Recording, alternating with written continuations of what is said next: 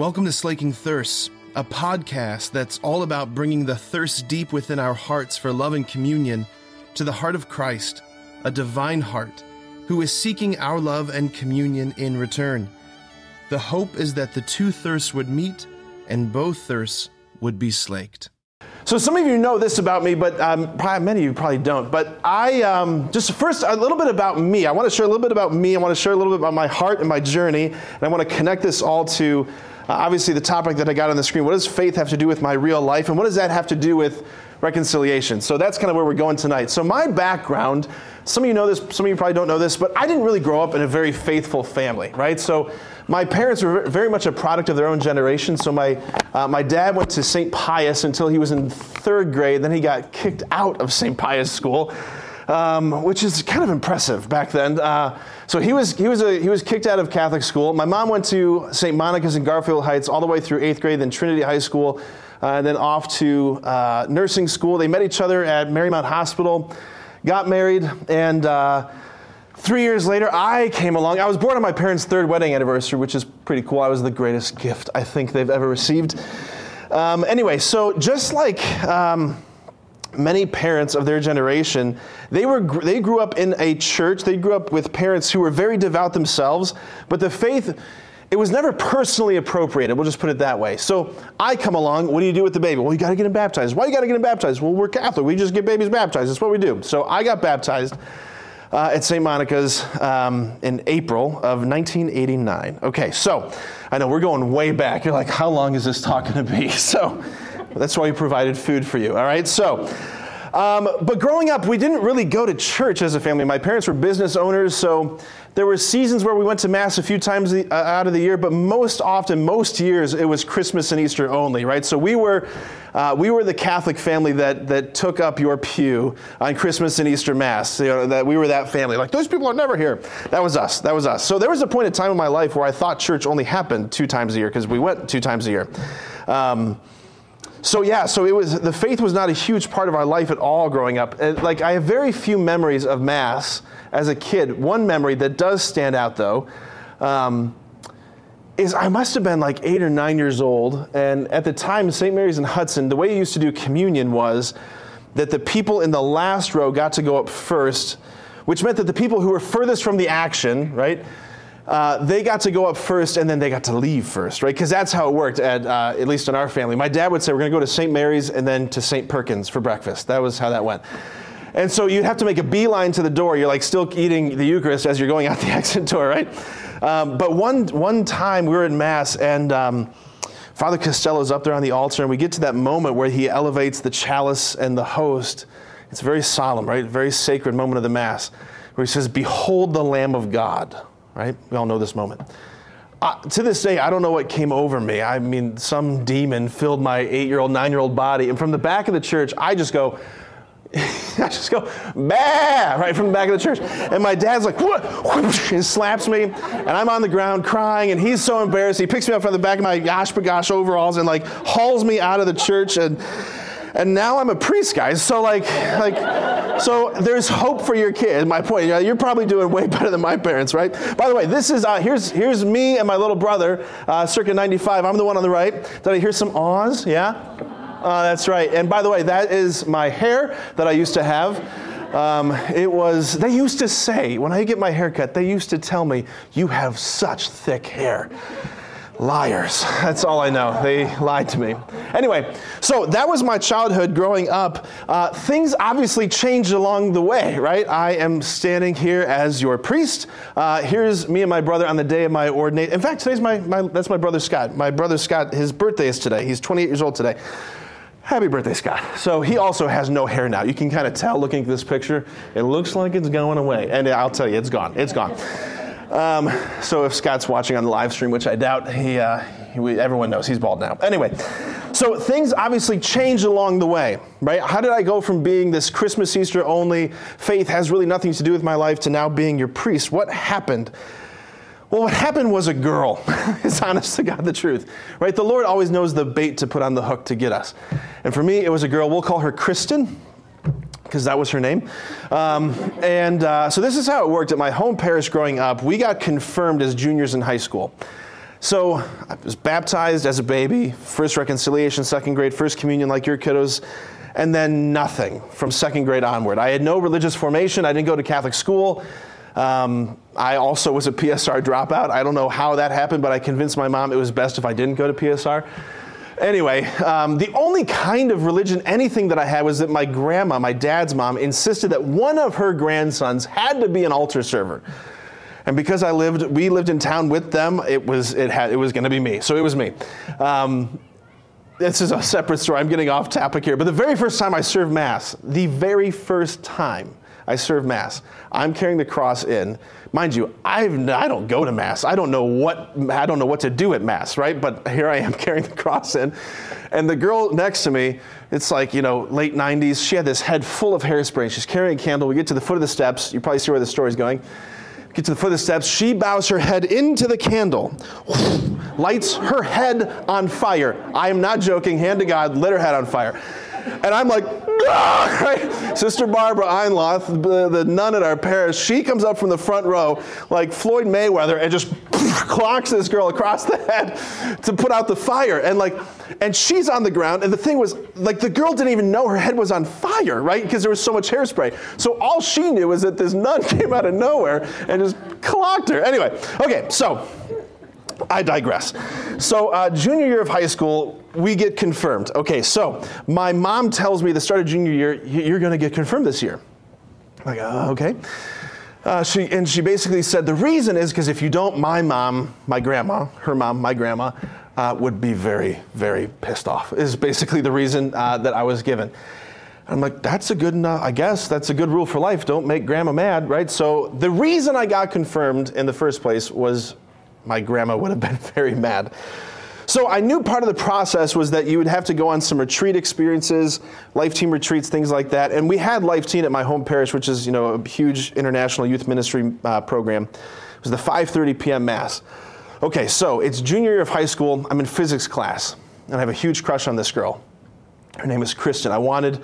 I, I loved Kristen. I thought she was beautiful and lovely, and she smelled great, and she was all the, all the things she checked all my wife boxes, okay? I was looking for my future wife. So, anyway, here's the problem I'd never talked to her, and I wanted to ask her to homecoming. Every month, we got a new seating chart from our, our teacher. So, we would come in, we would grab a playing card from this deck, and it would correspond to a, the, a card on the overhead for the new seating chart. So, she's already sitting in the classroom. I'm like, wouldn't it be awesome if I got to sit next to Kristen? I come in, grab the card, look at the card, look at the board, look down. I got seated next to Kristen this is where you go, wow, right? That's what you should be saying, right? Okay, so I was amazed. It was amazing. So I sit next to Kristen, and uh, I proceeded to say nothing to her for the whole first day, and then the second day, and then the third day. I was really killing it for my future marriage with her. So at one point, though, out of nowhere, we were working on this sheet that had to do with the origin of the universe, Big Bang Theory, things like that. And she turns to me, she asks me something about God. And mind you, I knew nothing about God, right? So, I, but I wasn't stupid. So I just was like, like what, well, like, what do you think about God? And then she said some things, and I, I mean, I know synonyms, so I just like picked her words and flipped them around and sent them back in her direction. And she's like, yeah, I know, totally. I'm like, I know, you feeling this, right? You should marry me, right? so uh, then she asked me, where do you go to church? And I said, St. Mary's in Hudson, which was technically true. And then she said, I've never seen you there. I was like, crap, right? I figured though that she meant I've never seen you at the Life Teen mass, the youth mass. So this is what I said. I was, uh, I said, well, I, am a little bit more serious in my faith. Like I prefer the mass with like the organ instead of the drumming and the guitars and all that sort of thing. Totally lying, lying straight through my teeth. Really great foundation for my future marriage. Anyway, so she goes, oh, that's cool. Yeah, no. In fact, she goes, tonight's the first planning meeting for the fall retreat. How about I come pick you up and we go together? Mind you, my 16 year old heart is going in my chest right now. And uh, I'm like, yeah, I just, yeah, I found Jesus, found my new, my future wife. This is great. So she's in my driveway, six o'clock, honking her horn, and uh, she picks me up. And we were late to this meeting, so we come in late. I'm trying to sneak in the back. She didn't hear me. We're sitting in this meeting, and this is how it unfolded. The youth minister is talking about what the retreat's going to be about, and then all of a sudden they dim the lights down. And then all the peers, my peers, get up from their spots and they're starting to surround the altar. And I'm like, what is going on? It's like, is this, is this like the animal sacrifice about to happen? Like, when we drink the Kool Aid? Um, Lord Jesus, bless our babysitters, please. Uh, thank you, Lord. Okay. So, anyway, the priest at our parish, new priest, Father Damien Ference, who has been here before, he starts processing him from the back with this big gold thing. I didn't know what it was. There's incense in front of him. He placed this thing on the altar, and all my peers around me are, are in this posture of worship. They're, some have their hands up, some have their hands folded, some are lying completely f- flat on the ground. They're singing, right? And I, I'm watching this unfold, and I'm thinking, like, what are they seeing that I'm not seeing? Like, what, what are they responding to that I just, like, I just don't know what this reality is, right? All I know is that something happened to me that night. I'm kneeling there and I'm looking up at this thing on the altar, and, and this grace is given me to sense that somehow this is real and somehow this is God. And I was kneeling there and I said a prayer for the first time in my life. It was, God, I, I think this is real. And whatever this is, I want more of it. And I'm ready. That was the prayer. And I left the church that night feeling like my life had been going in a very particular trajectory, and it was now slightly altered. Like the, the only way to explain how I'm here with you today is in reference to that night. Like it was as if Jesus had been waiting my whole life to introduce himself to me. Like it was that night, right? That was the night. And things like I got super involved in youth ministry. I was going to every Bible study. I was devouring books and I was going I was going nuts on this stuff cuz like I wanted to know who was this person that like just walked into my world and then kept on walking. Like who was that?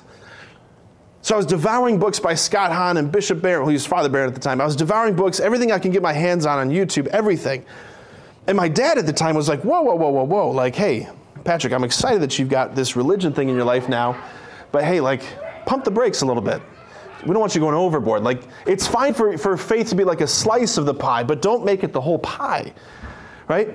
Because you've got like family, friends, work, school, all these other responsibilities, and then you got faith. And the thing was, like, my dad and I butted heads a lot, junior, senior of high school, because what I saw was that I encountered something that so relativized every other thing that I'd ever experienced as a good in my life.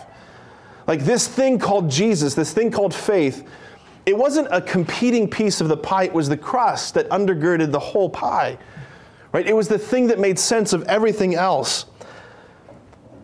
Friends, if there's, if there's one thing that people know about us Catholics, is that is that like we're not really known for our personal relationship with Jesus. We're known for being mass goers. Like we go to mass. That's what we do.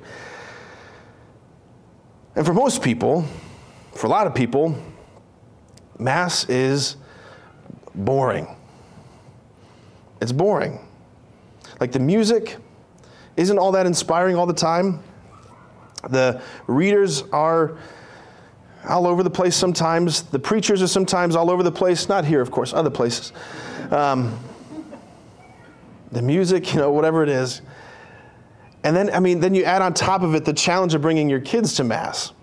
I had this beautiful gift as a young seminarian of uh, my, uh, my good friends Mark and Lauren Laboda. They've got a bunch of kids, and they're, they're twins, Rosie and Lily. Rosie's my goddaughter. Her and her sister Lily, they are in fourth grade now. But I had the incredible gift as a seminarian of going to Mass every week with Lauren and the kids when they were little. Did I hear some awes? Yeah, that's right. Yeah, so like, I, I, had lots of Sundays as a seminarian in Mass like this, and I don't think I heard a single homily. So, like, when I look out and I see you having like a full blown WWE wrestling match with your kids, like it elicits so much compassion out of me, right? And like you think your kid is the loudest kid in the world, and you're like, ah, oh, where the cry room is a mile away, right? Like, like it's hard. It's hard. It's so hard, right? Like you can't hear the homily. You don't know what's going on. This kid's got to pee. There's Cheerios and like, my, like, did we really bring a toy that has batteries in it again? Oh my gosh, right? And like for a lot of us, just when it comes to the mass, it's just it's it's boring. It's difficult. This is how most of us feel. Like this, if we're honest, this is what our inner self looks like, right? Blessed are the bored in spirit is really what it should be, right? And here's the thing, this is like this was me most of my like those times that I went to church. This was me, right? This was me. And this is honestly this is also me many mornings in the seminary as, as certain priests would get up. I'm like, oh my gosh, not him again, please, Jesus. you can come back anytime now. Like we're afraid, we're afraid to say it though. We're afraid to admit it because it just feels wrong to say that mass is boring. We're embarrassed by that. We're, we're, we're kind of uh, embarrassed, I would say, yeah. And maybe it may be also when it comes to like, if you were really pressed to answer the question of why, why is it so essential that your child receive reconciliation, receive First Communion? Maybe your answer is as, is as just say shallow as my mom's was about me getting baptized, me getting reconciliation, me making my first communion and confirmation, all of that. Well, because it's what we do. And if you don't do it, like grandma's going to be upset, right? My parents didn't have any substantial reasons. Like the reason my mom told me, like I said, it's because her mom would be upset. And friends, look, maybe that's exactly where you are tonight.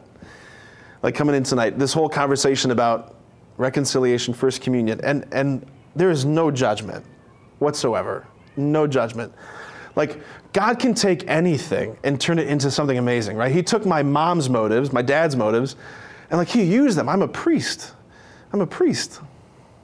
All because we didn't want to upset my grandma, right? He can use anything, He can do anything. What I want you to see tonight in the time that we have remaining is I want you to see this. These, these nights that we're going to have throughout the year as opportunities for you to grow in your faith, right? You can't give what you don't have. You can't give what you don't have. And like the biggest thing that is in my heart as your priest, as your father, is like I desire to see your families radically transformed by the power of the Holy Spirit. Like I desire deeply to see your marriages transformed by the power of the Holy Spirit, to see what it looks like when Jesus really becomes Lord of your home. Um, because the only thing that's going to change this world is saints, right? And saints don't grow on trees, they grow in your home, right? I, I, so deeply desire that. So this isn't this is an opportunity. This is an invitation to have a little bit of openness, a little bit of openness.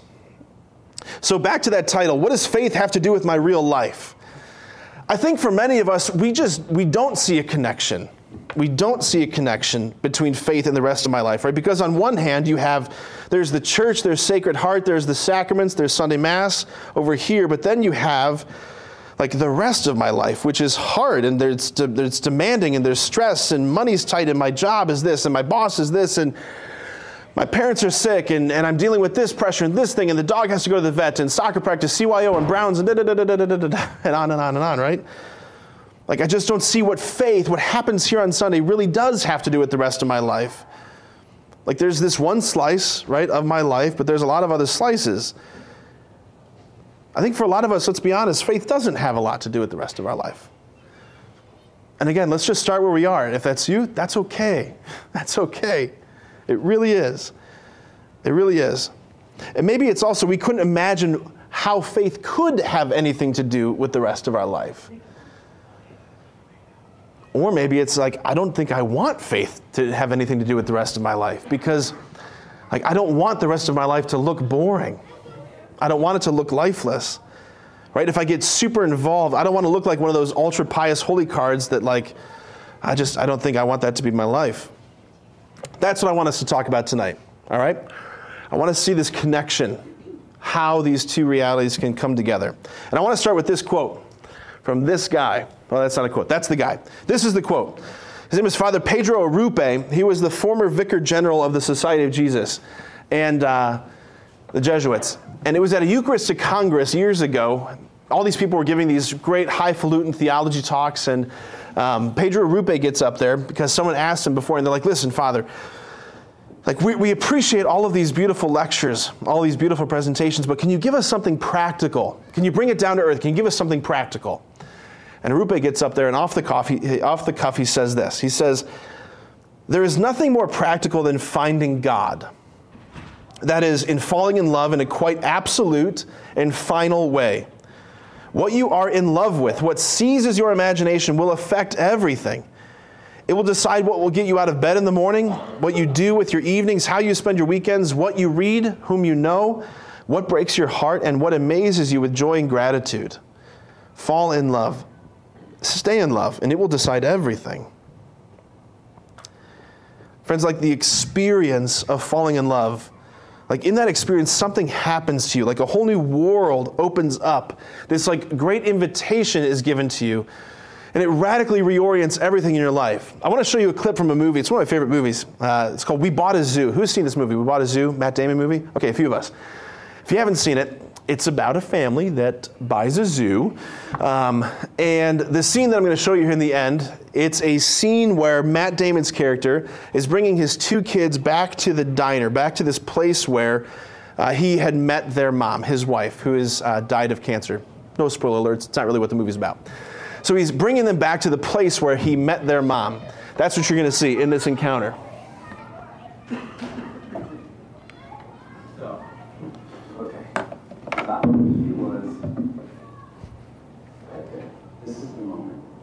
both of you became a possibility. How about your Times Square thing? This is the story before the story. This is where you and you begin. Because this, I met your mom. She was sitting right there in that chair.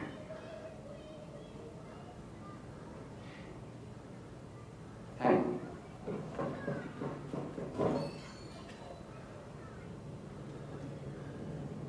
And so, I was walking by,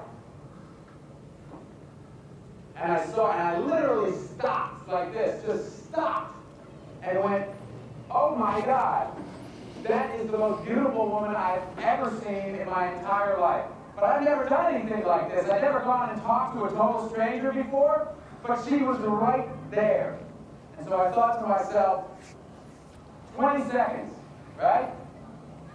Go.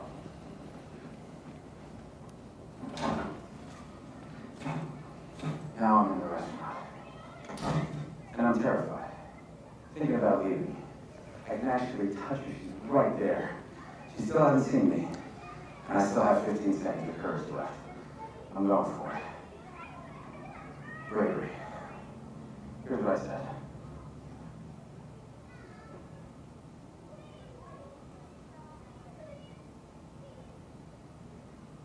What?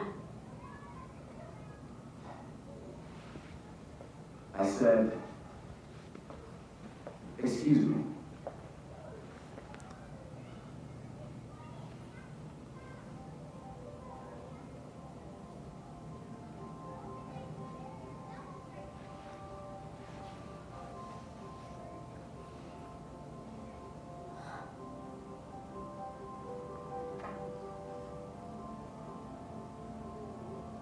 No. Hang on.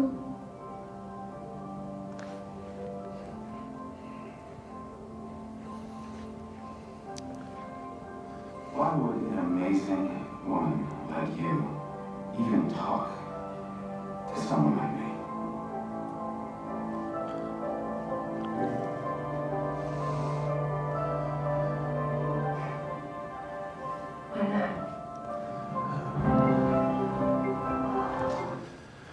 Oh, so good. they all got eaten by the animals after that. Just kidding, that's not true. All right, friends, think back on when you were when you encountered your the person who is now your spouse, right? Think back on that experience. Think back on that moment, right? That there's this other person who wasn't on the horizon of your experience who suddenly is there, right? And this person like begins to affect you, right? This person slowly begins to affect everything as you begin to slowly let this person in deeper and deeper, right? You let this person into your heart, into your world, into your life. You're letting them in into you, right? And it begins to affect everything. It, it's affecting how you're, you're saving money, how you're spending time on the weekends, what you're daydreaming about, the way you're planning out your future. Am I going to move to this city or this city? Am I going to take this job or this job, right? Where you spend certain holidays, right? Falling in love with your spouse, like allowing this person to enter your heart, all of that had real world consequences, real world effects. I mean, did it not? Yes or no? Yeah, it did. It began to affect you, right? Because here's the thing ideas might intrigue us. Jobs can reorient our lives and things like that. They can give us different status, career, all that sort of thing. But, but relationship and love, that's the thing that really can change us. And that's what bleeds into and touches every other part of our life. Right? And relationship begins with an encounter by meeting another person and, and being encountered by another person. Right? And this is where this talk, friends, gets very practical. Back to Pedro Arrupe, Give us something practical. This is where it gets practical for you and for me, right? This is where this gets practical. I just want to ask you, and asking rhetorically, not needing any show of hands, like, have you in your in your depths, have you encountered, have you been encountered by the love of Christ?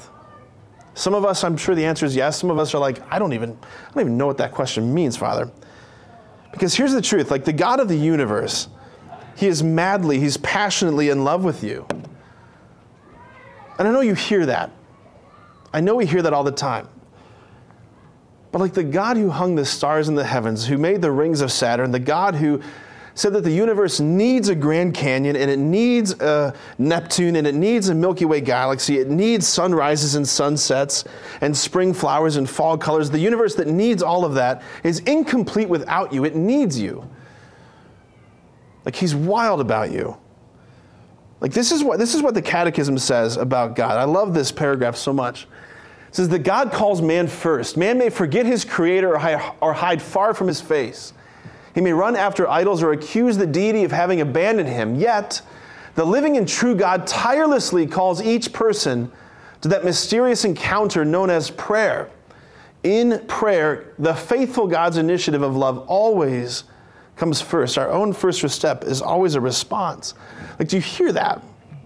Like, God, that God, the God of the universe, is pursuing you. He loves you. Like in all of your brokenness, all of your crap, all of the stuff that you have run from most of your life, right? All of the the shame, like he is pursuing you in all of it, not in spite of it, but like because of it.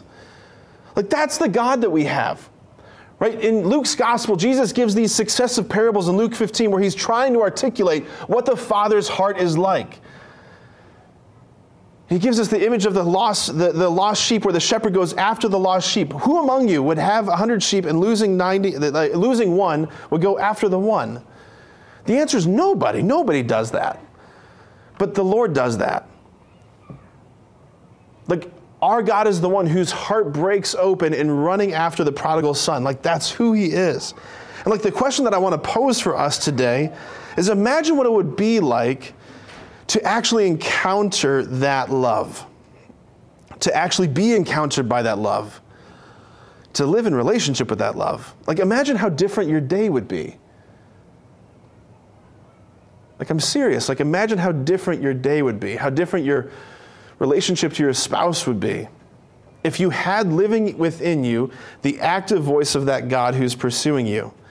Friends, because like that image of this distant sideline judge God, this like Olympic God who's just watching us and making deductions as we live our immoral lives, like that's not who God is.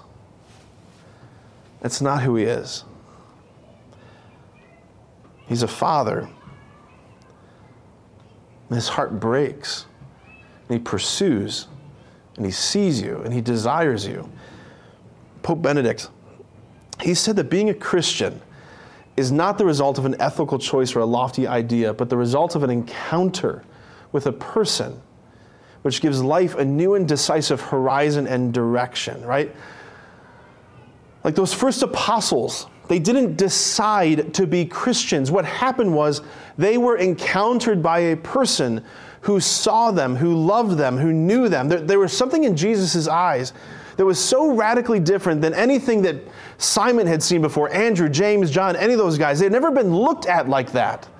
They'd never been seen like that. And it so relativized everything else that they'd experienced in their life. And like out of that encounter came this desire I want to be with you. I want to conform my life to whatever it is that you are. That's what Christianity is. Again, Pope Benedict, there's no such thing as a Christian who has not encountered Jesus.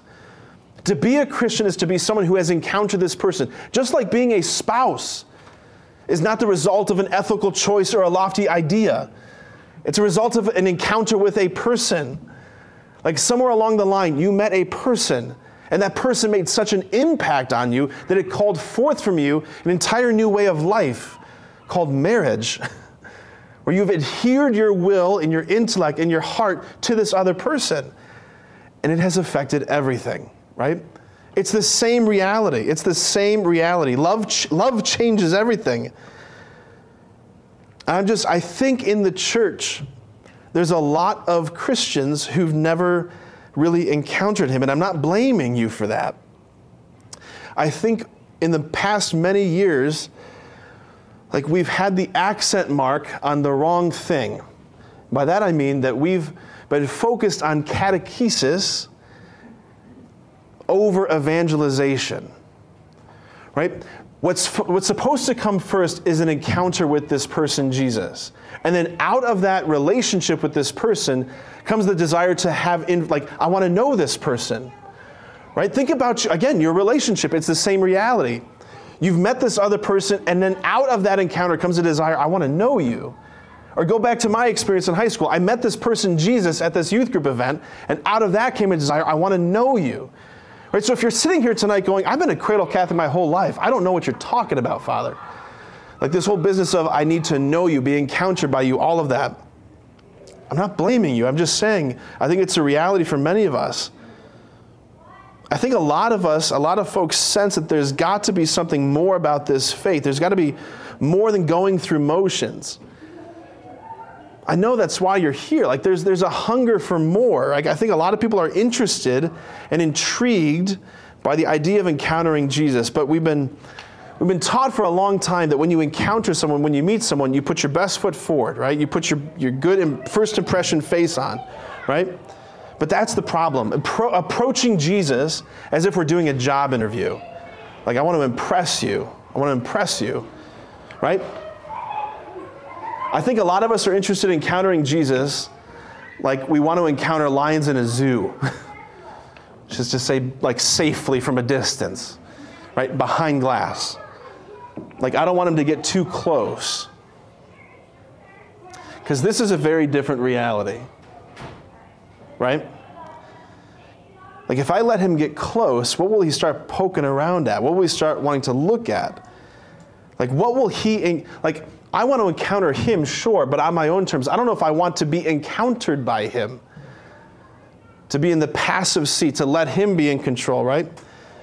Because what will he see? He'll see all my junk, all my baggage, all that stuff that I spend so much time trying to hide away. Like, this is how most of us live our lives. It's just the truth that we spend a lot of time and energy hiding the junk, hiding the crap.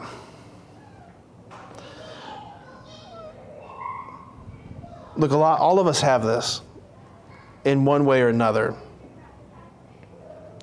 You can't live in this fallen world and not have a heart that's wounded. It doesn't make you bad, it just makes you human. And what we're told in this fallen world is that that stuff is it's a liability to being loved. Right? So we hear the enemy whisper things like if anybody knew this about you, they wouldn't love you. Or if the people sitting at your table knew this about you, like they wouldn't want to be at your table. Right? That's the enemy's voice. That's the voice of accusation. That's the voice of, voice of shame.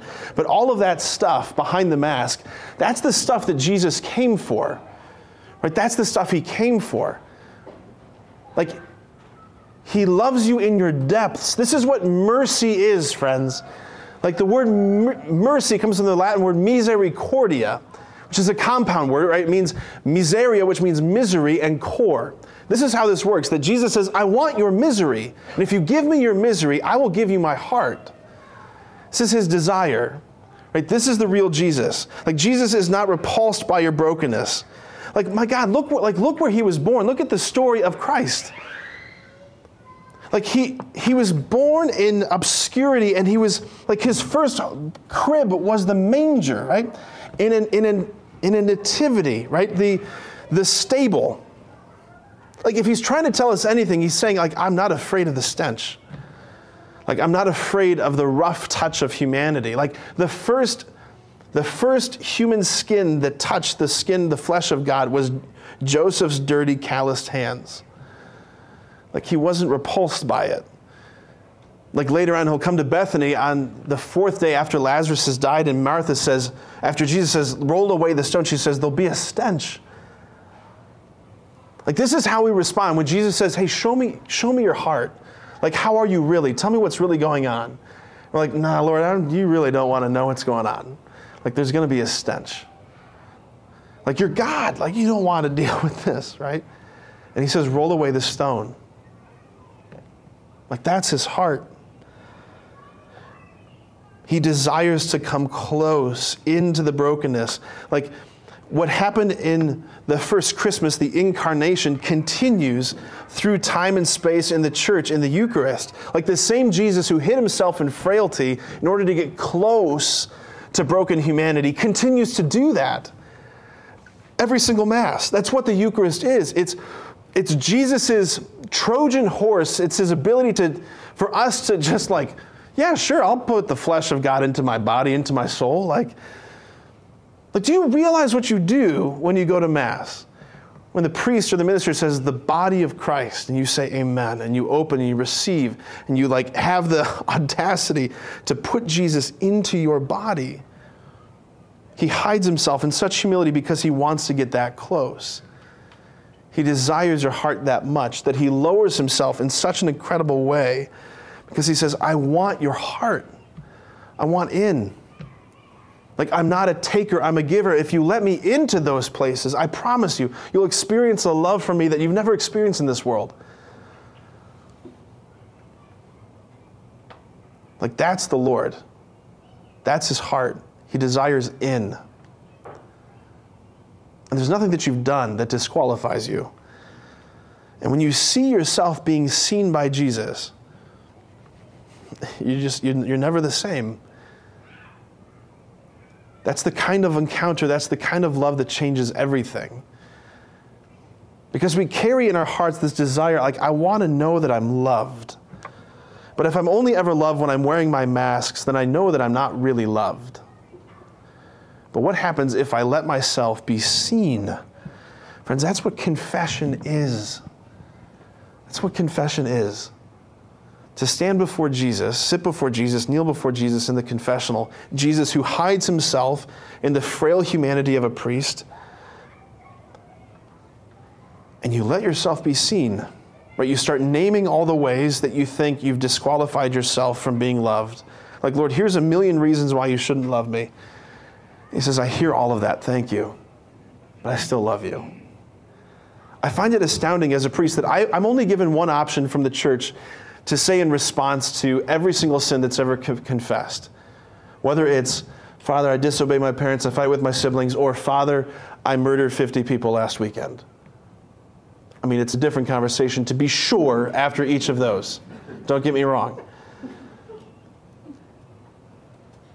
But it's the same thing. I absolve you from your sins. Like Jesus' love drowns the world's sinfulness in mercy. And what we're meant to experience is the astonishment of, like, I cannot believe you love me. I cannot believe you love me.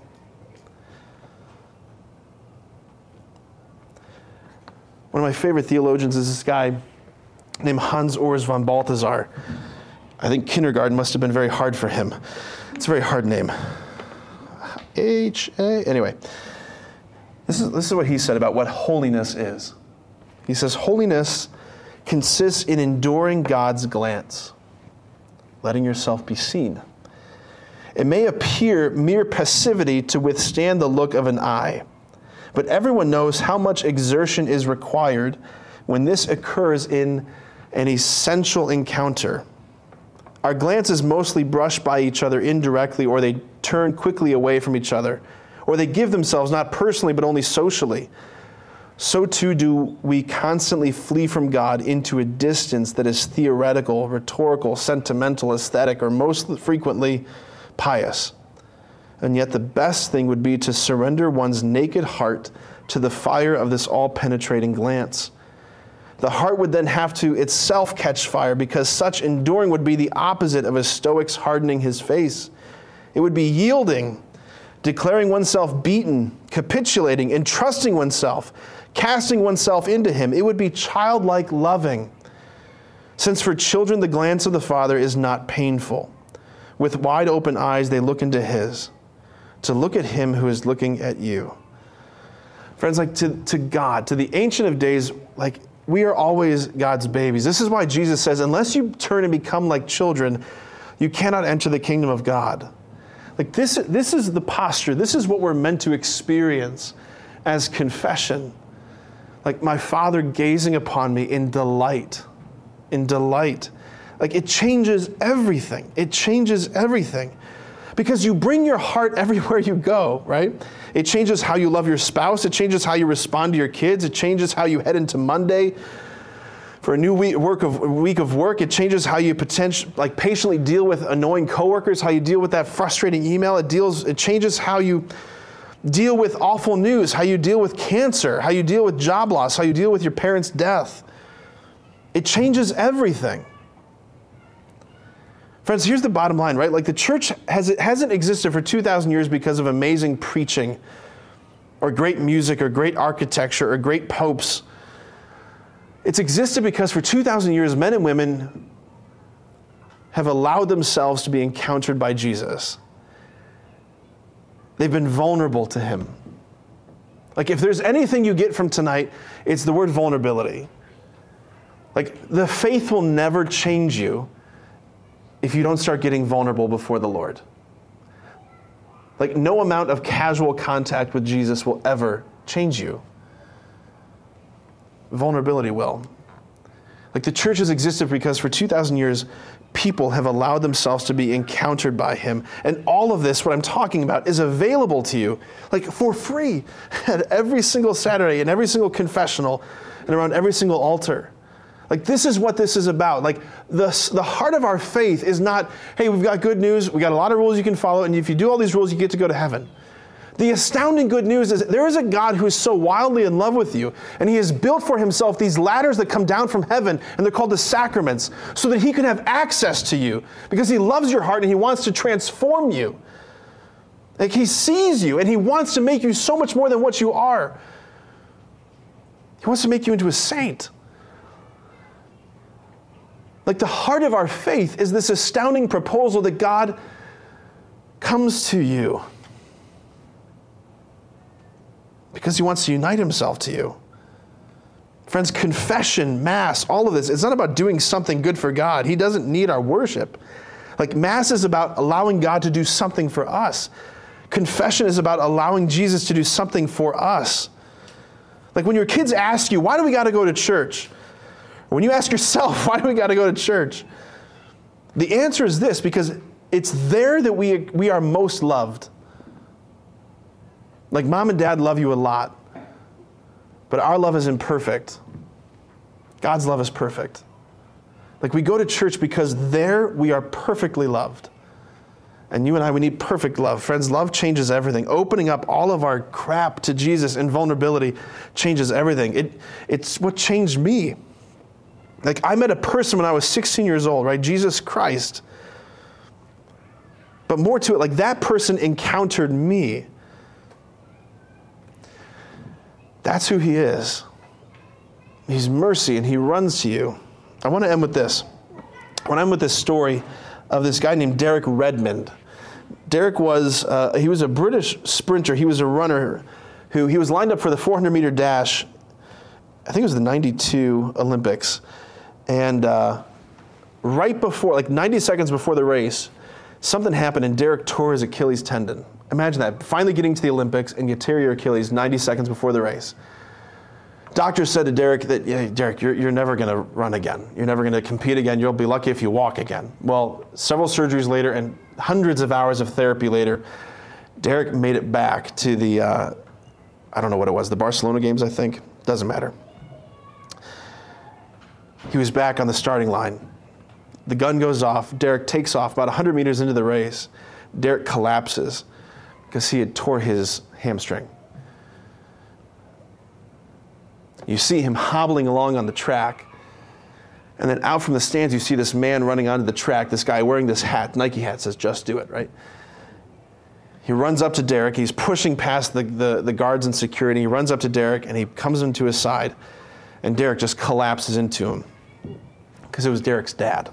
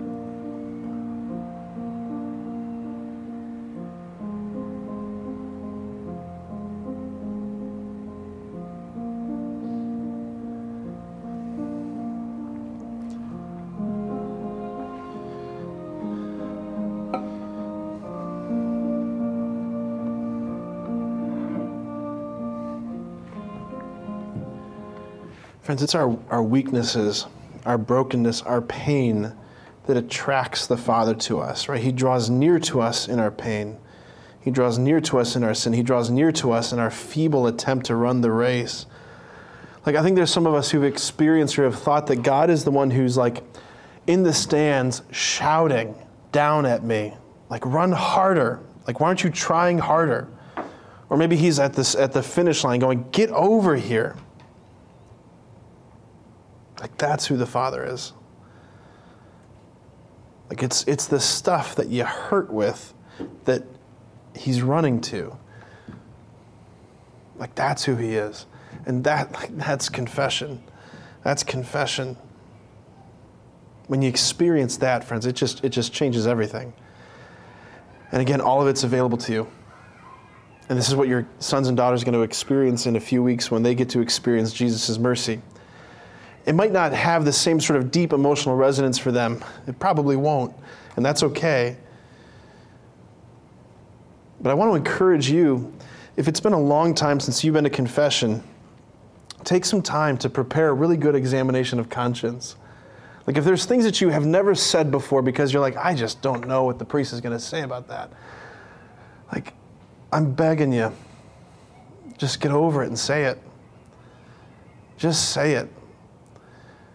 Like Jesus is waiting for you. Like he just desires to bring you healing, to bring you that encounter, to bring you that love. So, friends, let's end in a prayer. In the name of the Father, the Son, and the Holy Spirit, amen. Lord God, you are the one who runs to us. You are the one who desires our whole heart, our whole healing, that we would be totally reconciled to you.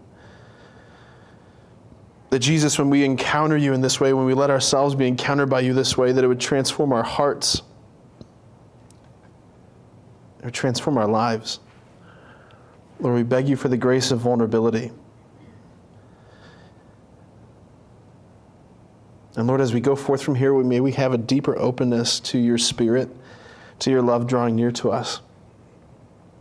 And we pray all glory be to the Father, and to the Son, and to the Holy Spirit, as it was in the beginning, is now, and ever shall be, world without end. Amen. Friends, the Lord be with you.